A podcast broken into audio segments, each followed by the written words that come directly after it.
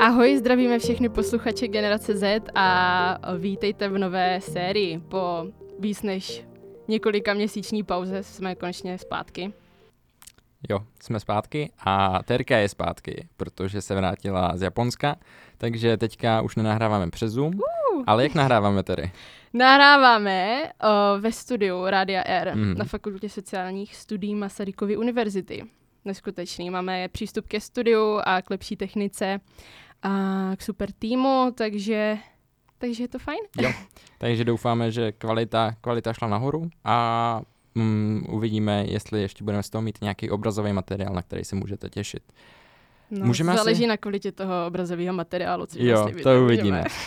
Ale ať už to zbytečně moc neprotahujeme, tak uh, můžeme asi přijít k prvnímu tématu, který jsme si připravili pro dnešek, respektive připravili. Uh, zkusíme připravili, si, nepřipravili. Zkusíme si o něm popovídat. Spíš na tom tak pokecáme. Jasný. Uh, to budou prezidentské kampaně. Ty nám odstartovaly v teďka v posledních měsících a začínají pomalu kulminovat, jelikož volby už jsou za rohem. A my jsme se rozhodli, že bychom chtěli tak nějak trošku zhrnout ty hlavní kandidáty a jejich přístupu ke kampaním. Tak mm-hmm. tedy zaujalo tě něco v poslední době od těch hlavních, řekněme, tří kandidátů? No, zaujalo. Spíš jsem jenom přemýšlela nad přístupem všech těch hlavních mm-hmm. tří kandidátů ke svým kampaním. Um, překvapivě, nebo možná nepřekvapivě pro někoho uh, v říjnu, na konci října oznámil svoji kandidaturu na hrad Andrej Babiš. Uh, to bylo moc zajímavý a všimla jsem si, že se rebrandoval um, do takového novějšího kabátku, že najednou působí víc učesaněji, najednou mm-hmm. je ten, kdo, kdo pomáhá lidem a slyší je a přijde mě to dost jako zajímavý a jsem zvědavá, jak se to bude dál vyvíjet, no. Takže uvidíme. Jo, to byla určitě zajímavá proměna, uh, ale Zajímavá proměna proběhla například i u Danuše Nerudové mi přišlo, protože Určitě. ta před pár měsíci byla ještě poměrně neviditelná a ani průzkumu ji nepřisuzovali úplně velký šance, ale teďka mi přijde, že je poměrně hodně vidět a že se tak nějak eh, pasuje i mezi, jak jsi teďka řekla, zahrnula si, já myslím, že si zahrnula mezi ty tři hlavní favority, je to mm-hmm. tak? Je, máš ji mezi nimi? Stoprocentně. Já jo. myslím, že jako jediní asi relevantní hlavní kandidáti, co mají nějaké šance, jsou vlastně Petr Pavel, Danuše Nerudová, mm-hmm. Andrej Babiš. Uh, jo, uh, Danuše Nerudová zdá se mně, že hodně cílí na generaci Z a na mladý, jednak to teda řekla uh, už když zahajovala svoji um, kampaň, že se snaží vyslyšet problémy mladých, jako je nedostupnost bydlení, LGBTQ práva a tady tyhle uh, záležitosti, které jsou blízké našim srdcím, naší mladé generace. A řekla bych, že se jí to docela dost daří. Vlastně naprostá většina jejich dobrovolníků, co jí pomáhala uh, nejenom sbírat podpisy, um, je vlastně z naší, z naší mladé generace, takže mm-hmm. uvidíme, jak se jí bude dařit dál. Jo. A možná příznačný je, že zatím jsme se nezměnili o teoretickým favoritovi voleb, což mm. je Petr Pavel dle průzkumu dlouhodobě, ale možná nám to právě indikuje to, že o, ta jeho kampaň možná není až tak výrazná, když se o něm bavíme až na posledním místě. Tak mně to tak přijde, řekla bych, že ta kampaň je hodně u něj postavená na tom, že je válka a přichází k lidem s tím, že já jsem tady ten vysoký armádní činitel z vysoké mm. pozice v NATO a akcentuje tu svoji profesi, která je teď vlastně žádoucí nebo jaksi vhodná. A takže mně přijde, že hodně z, v lidech zbuzuje jakousi důvěryhodnost, kdy lidé teď vlastně volají po ochraně, po obraně, hmm. i když nejsme třeba nějakými primárními aktéry v tom konfliktu, pořád se nás to jaksi týká. Jo, určitě. Tak tohle je možná takový krátký souhrn za nás a takový možná i taková ochutnávka toho, co vás může čekat, protože bychom si rádi k prezidentským volbám připravili ještě něco, ale nebudu prozrazovat dál, nic víc. A co to asi bude? Co to bude, uvidíte. A ani my možná úplně přesně nevíme, jakou to bude mít formu, ale bude to určitě stát za to. A těšíme se na to. Těšíme se. Přejdeme teda k jednomu ze dvou dalších jako hlavnějších témat, které jsme si připravili a mm-hmm. to bude Windfall Tax. Windfall Tax, vysoce kontroverzní Windfall Tax, kterou uh, Filip je hodně um, aktivní na Twitteru a uh, rád by Spíš... odpověděl na poptávku Twitterovou po uh, proba někdo z podcasterů zpracujte Windfall Text, tak nevím, jestli to, jestli, jestli dostaneme tomuto slibu, ale uvidíme. Uvidíme, no. Zkusíme, tady nemáme tolik času, abychom se tomu věnovali komplexně. Každopádně, abych to tak nějak uvedl trošku pro posluchače, kteří třeba vůbec neví, tak aktuálně je v legislativním procesu uh, nový vlastně návrh uh, zdanění společností, uh, který se má dotknout primárně energetického sektoru a uh, bank kdy vlastně uh, je to nastavený tak, že uh, se spočítá jejich průměrný zisk za roky 18 až 21, mm. K tomu se připočte 20%, a tohle bude základ, který se bude danit normální daní, uh, vlastně sazbou, normálním daňovým pásmem a cokoliv nad těch 120%, tak uh, to už se bude danit uh, 60%. Já bych jenom připomněla, že tady ta uh, daň je v podstatě zaměřená na to, že by měla pokrýt nadbytečné náklady uh, občanů, které jsou zpěté s válkou. Vlastně se jí také říká z toho důvodu občas válečná daň, neboli daň z mimořádných nebo neočekávaných zisků těchto firm, které z války právě mají profitovat nejvíce. Um, k tomuto se asi dostaneme ještě k nějaké debatě uh, s Filipem, protože protože ten s tím úplně nesouhlasí. Uh, nicméně um, odehrává se kolem daně velká kontroverze a to řekla bych asi z nějakých tří takových důvodů. Ten první je, že um, v podstatě daň uh, má být ekonomicky nerovná vůči ostatním firmám. Jak už jsme říkali, týká se to zejména firm v energetickém sektoru a v bankovním sektoru. Um, mm. Jenže stát vlastně nepředložil žádnou analýzu uh, odvětví v, v, uvozovkách s mimořádnými zisky, takže nedává smysl, že nezdanil třeba zbrojaře. Um, a uh, samozřejmě teda nezdůvodněně vynechal nějaké středně velké banky. Uh, Filipe, co tě na tom zaujalo dál?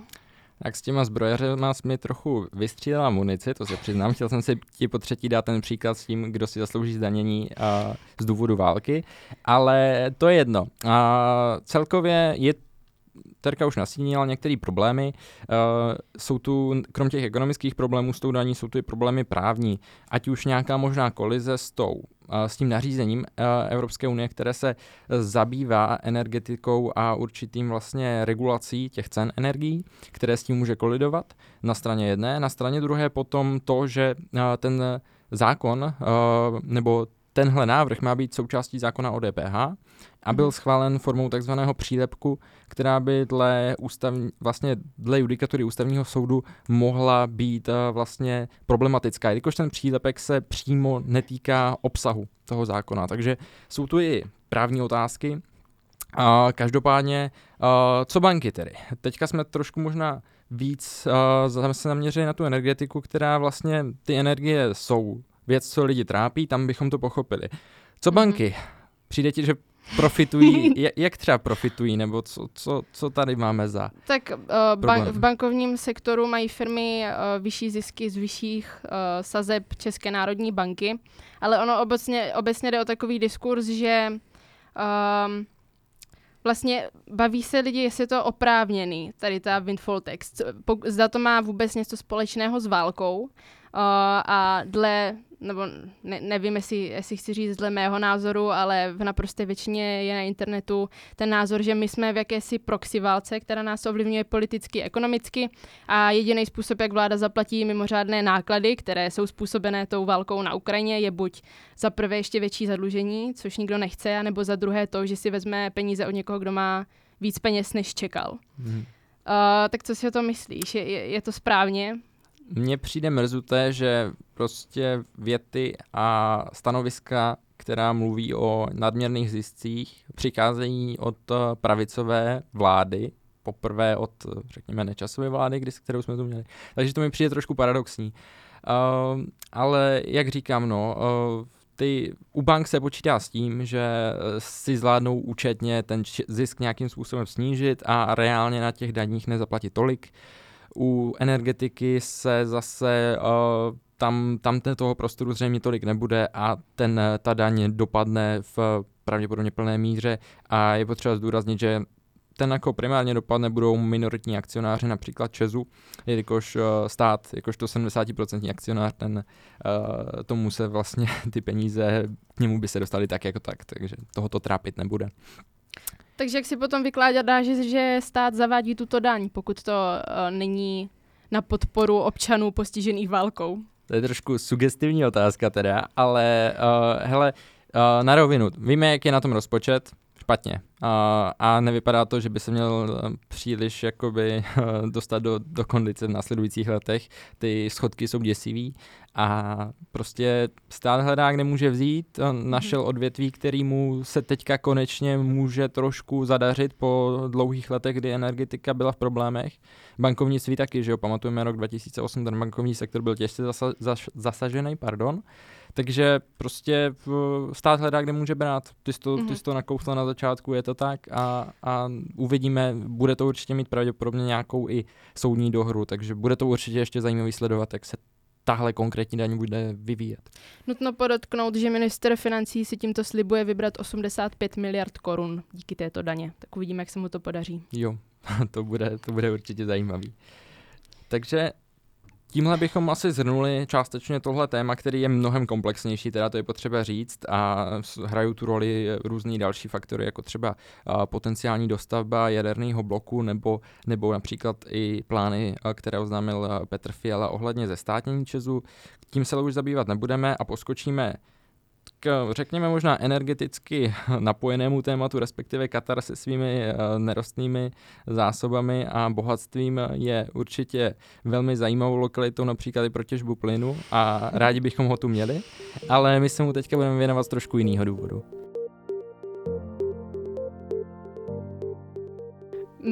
Takže mistrovství uh, ve fotbalu v Kataru, které se vlastně odehrává tento rok, je opět doprovázeno velkou spoustou kontroverzí. Uh, už vlastně od samého začátku um, jsou myšlenky, že by, že by uh, mistrovství světa ve fotbale v Kataru mohlo být předmětem nějaké korupce nebo úplatků, protože je mhm. vlastně zajímavé, že, uh, že Katar je jednak teda první arabskou, muslimskou, středovýchodní zemí pověřenou pořádáním uh, této soutěže um, a vlastně v době, kdy byl Katar pověřen pořadatelstvím, tak byl na žebříčku FIFA na 113. místě Um, a nikdy předtím se mistrovství mm. světa na mistrovství světa nekvalifikoval. A uh, jsou tady teda další proměny, například vedro, kvůli vedrům se přesunul termín skoro o čtyři měsíce. V podstatě je velký otazník nad tím, proč zrovna Katar. Mm. Zda uplácel Katar funkcionáře FIFA, ale samozřejmě to není potvrzené ani z jedné strany. Je to zajímavý. Jo, jo, nečekal jsem, že z těch statistik si jako první vybereš tu, uh, že jsou na 113. nebo kolikátém místě žebříčku, co teda smekám, ale uh, určitě ten posun toho termínu je to, co pa, jako fanoušky pálí asi nejvíc, ale bohužel domnívám se, že Doslova. jsou tu, ano, v té zimě jako otevřít si, otevřít si pivko a dát si čipsy nebo kolu, jo, není to, není to to stejné, jako dát si to v létě ve 30 stupních. Každopádně, to, co by nás ať už jsme fanoušci fotbalu nebo ne, mělo pálit mnohem víc za mě, je, uh, co se v Kataru dělo za posledních deset let od, od vlastně toho vyhlášení toho, že budou organizátorem mm-hmm. a mhm. co se tam děje stále. Uh, tedy nastíněš nám, co, co se tam vlastně děje? Samozřejmě. Takže jak už říkáš, uh, s přípravami se začalo už někdy v roce 2010. Uh, rozhodnutí, že, že, hry, že hra se bude konat v Kataru, byla 2009. Uh, tehdy byl v Kataru postavený zatím jen jeden z osmi stadionů a začala tedy rychlo příprava moderních stánků pro desítky tisíců fanoušků. Uh, nešlo jenom o stadiony, ale taky výstavbu hotelů, letiš, různých dopravních komunikací. Uh, v podstatě najednou se muselo postavit velké město, který mělo očekávat nápor snad jednoho a půl milionu mhm. fanoušků. Mm. Jsem slyšela, že by jo. mělo v Kataru nakonec být.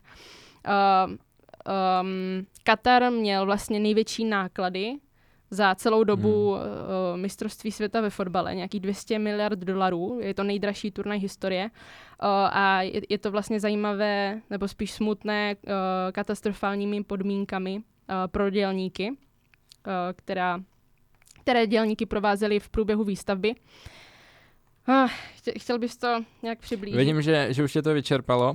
Bohužel teda ještě vyčerpanější byli ti dělníci, kterých tam dohromady mohlo být až 2 miliony, o, kteří byli převážně teda dováženi z různých zemí okolo, Pákistán, Indie a tak dál, kteří s nějakou vidinou v úvozovkách katarského snu Uh, přišli do Kataru s tím, že si tam vydělají peníze. Bohužel ty pracovní podmínky tam jsou velmi špatné. I teďka v té, nebo teďka v, v té zimě tam budou teploty 30, 40 a možná i více stupňů.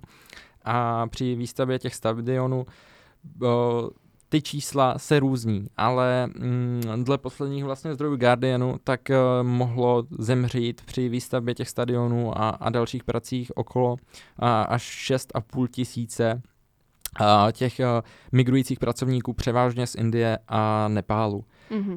Vlastně dost, dost těch západních médií to teďka přirovnává k určitému vlastně novodobému otrokářství, s čím se asi lze, lze poměrně snadno stotožnit. Je to důvodem určitě je i to, že vlastně samotný Katar má pouze vlastně 3 miliony obyvatel a je naprosto bezkonkurenčně nejmenší vlastně zemí, která, která mistrovství světa organizovala, čímž to pádem uh, tu pracovní sílu musel získat zahraničí. Problém ovšem je ty, ty podmínky, no. Ať už, mm. ať už uh, těch pracovníků, nebo možná se pak dostaneme i k podmínkám, které vlastně čekají ty, ty uh, fotbalové manšafty a fanoušky, kterých má dorazit, jak už Terka říkala, přes milion. Mm-hmm. Uh, další, dalším vykřičníkem nad, nad, nad tímto byl, um, byla kritika Kataru za způsob vedení uh, úmrtí a okolností úmrtí. Vlastně Guardianty uh, to číslo těch 6500 migrantů, což se mimochodem uh, překládá snad na 12 úmrtí týdně, uh, od roku 2010, kteří, uh, vlastně migrantů, kteří uh, umřeli při výstavbě. Uh, Vlastně moc dobře se neví žádné okolnosti těch umrtí, jasné jen to, že ti lidé jeli do Kataru, jeli tam za mm-hmm. účelem práce na stavbách pro uh, mistrovství světa ve fotbale.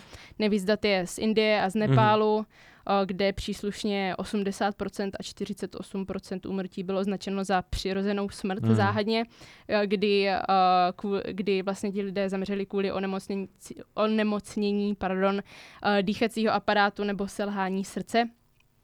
Následně COVID ani do těch, do těch statistik příliš nezasahoval a představoval jenom v uvozovkách nějakých 250 úmrtí dohromady napříč všemi národnostmi. A není to jenom Indie a Nepál, Pakistán, je to taky mm-hmm. Bangladeš, Sri Lanka, uh, Kenia a, a, a další státy. Jo. Uh, možná je taky dobrý říct, že samotný vlastně Katar uh, podle mého potvrdil něco kolem 36 úmrtí nebo nějaký takový v úvozovkách jako mm-hmm. směšný číslo proti tomu uh, stavu, který vlastně tak nějak deklarovali ty země okolo. Uh, to ale není jediný problém. Jak už jsme si nastínili, ta lidská práva v Kataru jsou vlastně širší problematika a mm, už, už je to teda škoda, že až teďka, ale eh, různě prosakují uh, už různé protesty a, a problémy týkající se vlastně LGBT komunity, která tam vlastně hrozí až 10 let uh, vězení za, za právě nějaký, nějakou formu homosexuálního styku. A rovněž taky svoboda slova je problém. Mm-hmm. A, mhm. a je tam ještě několik a Jeden z největších problém. problémů je taky silná diskriminace žen. Ženy mají uh, takzvané mužské opatrovníky, mm-hmm. bez jejich souhlasu se nesmějí vdát, nesmějí studovat v zahraničí na vládní stipendia, uh, ani pracovat v mnoha vládních zaměstnáních, uh, nemůžou cestovat do zahraničí nebo dostávat určité formy péče uh, v rámci reprodukčního zdraví, nebo nemůžou, to mě docela uh, přišlo zajímavé, nemůžou ani působit jako primární opatrovník dětí, když jsou rozvedené.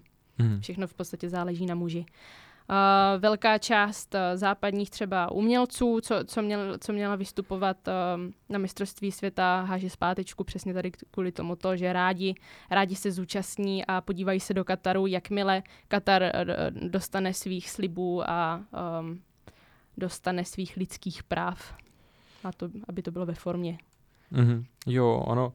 Uh, co se bude týkat těch fotbalových fanoušků na místě, tak krom všech těchto jakoby zákonů, které se vztahují na i běžné občany Kataru, tak uh, samozřejmě ty podmínky tam Ať se Kataru povedlo poměrně jako dobře vybudovat tu fotbalovou infrastrukturu, tak s těma hotelama to není taková sláva. A velká část toho ubytování bude, bude prostě v takových těch uh, F1 nebo takových těch prostě kontejnerech, uh, kde prostě budou všude je obrovský prostě pole v poušti, kde budeš mít takovouhle, takovouhle prostě buňku, kde budou všichni ti fanoušci pohromadě. Představ mm-hmm. si, že budeš mít, že bys takhle měla tady, já nevím, fanouška Sparty a Slávie, eh, kteří by vedle sebe byli prostě 20 dní nebo měsíc nebo i díl a měli prostě takhle spolu koexistovat. No. To bude ještě docela hustý, no. A ještě, ještě mě vlastně přijde zajímavý, že poprvé v historii se bude hrát jen v jednom městě, což mm-hmm. jako je, je skoro skoro naprosto jistý, že to způsobí nějaký dopravní kolaps a obecně ta infrastruktura jo, tam toho asi nebude to určitě, no. úplně nejlíp. No. Jako zákaz alkoholu možná pomůže trošku snížení nějakých jako pnutí, ale, ale ta jako je to otázka, jak, jak tohle bude vypadat. Mimochodem Češi v Kataru postavili ambasádu po několika let přání uh, ze strany ministra za, uh, ministerstva zahraničních věcí. Uh, konečně měli důvod mistrovství světa ve fotbale, že několik Čechů pravděpodobně um, by mohlo dopad, dopadnout někde na záchytných službách, na policii kvůli jo. právě konzumaci alkoholu nebo vysoké náklonosti na veřejnosti. To samozřejmě se vůbec nepatří, nějaké držení za ruce mm-hmm. nebo líbání v Kataru Jasný, na veřejnosti, absolutně ne. To je úplně... Takže a na druhou stranu se to, se to může Fuj. dát považovat jako dobrá zpráva, že konečně máme uh, velvyslanectví v Kataru. Jo. No, uvidíme, kolik teda bude muset řešit uh, problému. Mm. To bude jako český velvyslanectví ještě možná ne, ale jako angličtí fanoušci jsou proslulí teda svýma excesama, takže tam, tam mě to fakt jako zajímá. No. Bohužel teda my se o tom teďka bavíme v té rovině, že už, že už to takhle je a že to takhle bylo. Uh, ale věděli jsme to zhruba těch 10 let, že to takhle nějak je. Mně teda mm-hmm. v té mhm. době bylo 11, takže jsem nějaký happeningy úplně nedělal, nebo 11, mě vlastně, 9. jestli jsme se bavili o roce 2009, tak mi bylo 8. Jo. Takže jsem úplně happeningy nedělal a mm, tak nějak nikdo další se nepřidal, mm-hmm. když to tak řeknu. Takže... A to mě právě, to je zajímavé, že to podotýkáš, protože mě fakt přijde, možná je to tou bublinou, kterou se obklopuju, ale obrovský povyk, je kolem toho hlavně v řadách generace Z, která mně přijde obecně hodně náchylnější na tady ty lidskoprávní témata a je obecně hodně citlivější uh, k LGBTQ plus právům mm-hmm. a jejich nedodržování. To je fajn, že to aspoň někde vidíš nějakou, nějakou odezvu, protože mi přijde, že ta, ta odezva je celkově velmi nízká a když se podíváme i na ty týmy, co jedou, tak uh, vlastně Anglie dlouhodobě mm, vlastně uh, poklikání před zápasy a tak dál v, ve smyslu vlastně toho uh, boje BLM v Americe nebo, nebo duhové pásky zase na podporu, na podporu tentokrát LGBT komunity. Tak uh, tohle tam všechno je, ale pak když přijde vlastně na, na, na přetřes ten šampionát, který je v tomhle naprosto jako stole za opicema, tak eh, tak je tu obrovská zdrženlivost a nějak si to vůbec komentovat a nebo nějak vyjádřit nějaký názor vůbec k tomu. Když se podíváme, kterým vlastně týmy nebo, nebo organizace se k tomu nějak vyjádřili, tak to byl německý a norský třeba tým, ale jinak uh, nějaký jako zásadnější prohlášení nepadají, je vidět, že se kolem toho hodně nastup, po, postupuje na, na špičkách mm-hmm. a možná, možná i můžeš, jestli, jestli si vybavuješ, tak uh, jak se k tomu postavila FIFA.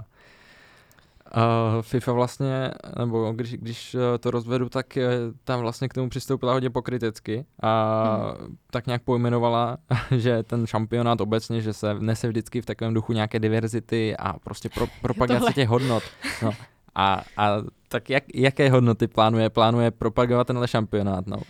Eh, no, tento šampionát um, by rád podporoval diverzitu a s respektem k diverzitě Kataru a jejich hodnotám. Takže a. budeme podporovat Katar, jejich kulturu a jejich hodnoty a zbytek, yes. ať si zařídí sami. Jako je jedno, že ty hodnoty jsou proti všem ostatním hodnotám, ale prostě tentokrát to bude... lidským tentokrát to bude právům jinak. třeba. Ano, třeba, třeba takovéhle hodnotě. Ale prostě kultura je kultura FIFA si nad tím umije ruce, hrábne peníze a uvidíme, kde bude další šampionát. Měli jsme Rusko, Katar, příště KLDR. Těžko, těžko říct. Bože. Je to prostě další, další ukázka sportswashingu, kterýho je bohužel v poslední době poměrně hodně. Můžeš ještě přiblížit tu definici toho sportswashingu, protože pro mě to bylo dnes, dneska jsem to slyšela tebe vlastně poprvé. Jo, ne tak v krátkosti, je to takový trend poslední dobou, kdy ty často nedemokratické, ale relativně bohaté režimy prostřednictvím ať už nějakých fondů nebo i přímo a vlastně sponzorují nebo přímo kupují nějaký třeba sportovní týmy, Manchester City, Paris Saint-Germain, tak uh, tyhle týmy uh, vlastně patří, patří tady těm uh, různým organizacím z toho, z těch ropných bohatých zemí a často prostřednictvím těchto, těchto známých vlastně jmen se snaží si jako vytvořit značku a tvářit se, jak vlastně my jsme v pohodě, my jsme, my jsme nebo uh, napadá mě třeba příklad taky uh, Arsenal hrával s logem Visitor Vanda na, na, na, na dresech, uh, jako uh, jsou to takové vlastně prostředky toho, jak se tak nějak představit v lepším světle těm eh, západním fanouškům, a nejen západním, dneska vlastně fotbal je tak globální záležitost, že, že na zápasy anglické Premier League se dívají fanoušci z půlky Asie, takže uh, tak nějak zlepšit, zlepšit tu image té země bez ohledu vlastně na tady ty věci, které jsme si všechny řekli, porušování lidských práv, nedemokratický režimy, uh, diskriminaci a tak dále. Super, děkuji za přiblížení. Nemáš za čtyři. tak můžeme doufat, že se lidskoprávní situace v Kataru alespoň tímto způsobem Mhm. dostane do popředí médií. Doufejme, že, že se nepovede ten sportswashing a naopak, že se povede poukázat na ty problémy a že se už nic podobného snad pod taktovkou FIFA nebude opakovat. Přesně tak. Tak jo? Tak to je pro dnešek asi od nás všechno. Mhm. Budeme se na vás zase těšit za 14 dní ve středu. Ze studia, možná i live, na, na stanicích a vlnách Rádia R. Jo, to je pravda, my vlastně budeme vysílat eh, v Budeme rádiu už R. vysílat. live. Ano, budeme, Budeme vysílat live, live. takže žádný velký stříhání. Mhm. A budeme se teda Juhu. těšit na vás, nejen teda na všech našich podcastových platformách, Apple, Google a tak dál, ale teda i na, Na vlnách Rádia R. Instagramu, na... YouTube, TikToku. TikToku. Možná na YouTube a možná Co na, si vzpomenete. ano, možná nás najdete v lednici, takže bacha na to. A těšilo nás teda dneska a budeme se těšit i, i teda za ty dva týdny ve středu. Ahoj. Ahoj.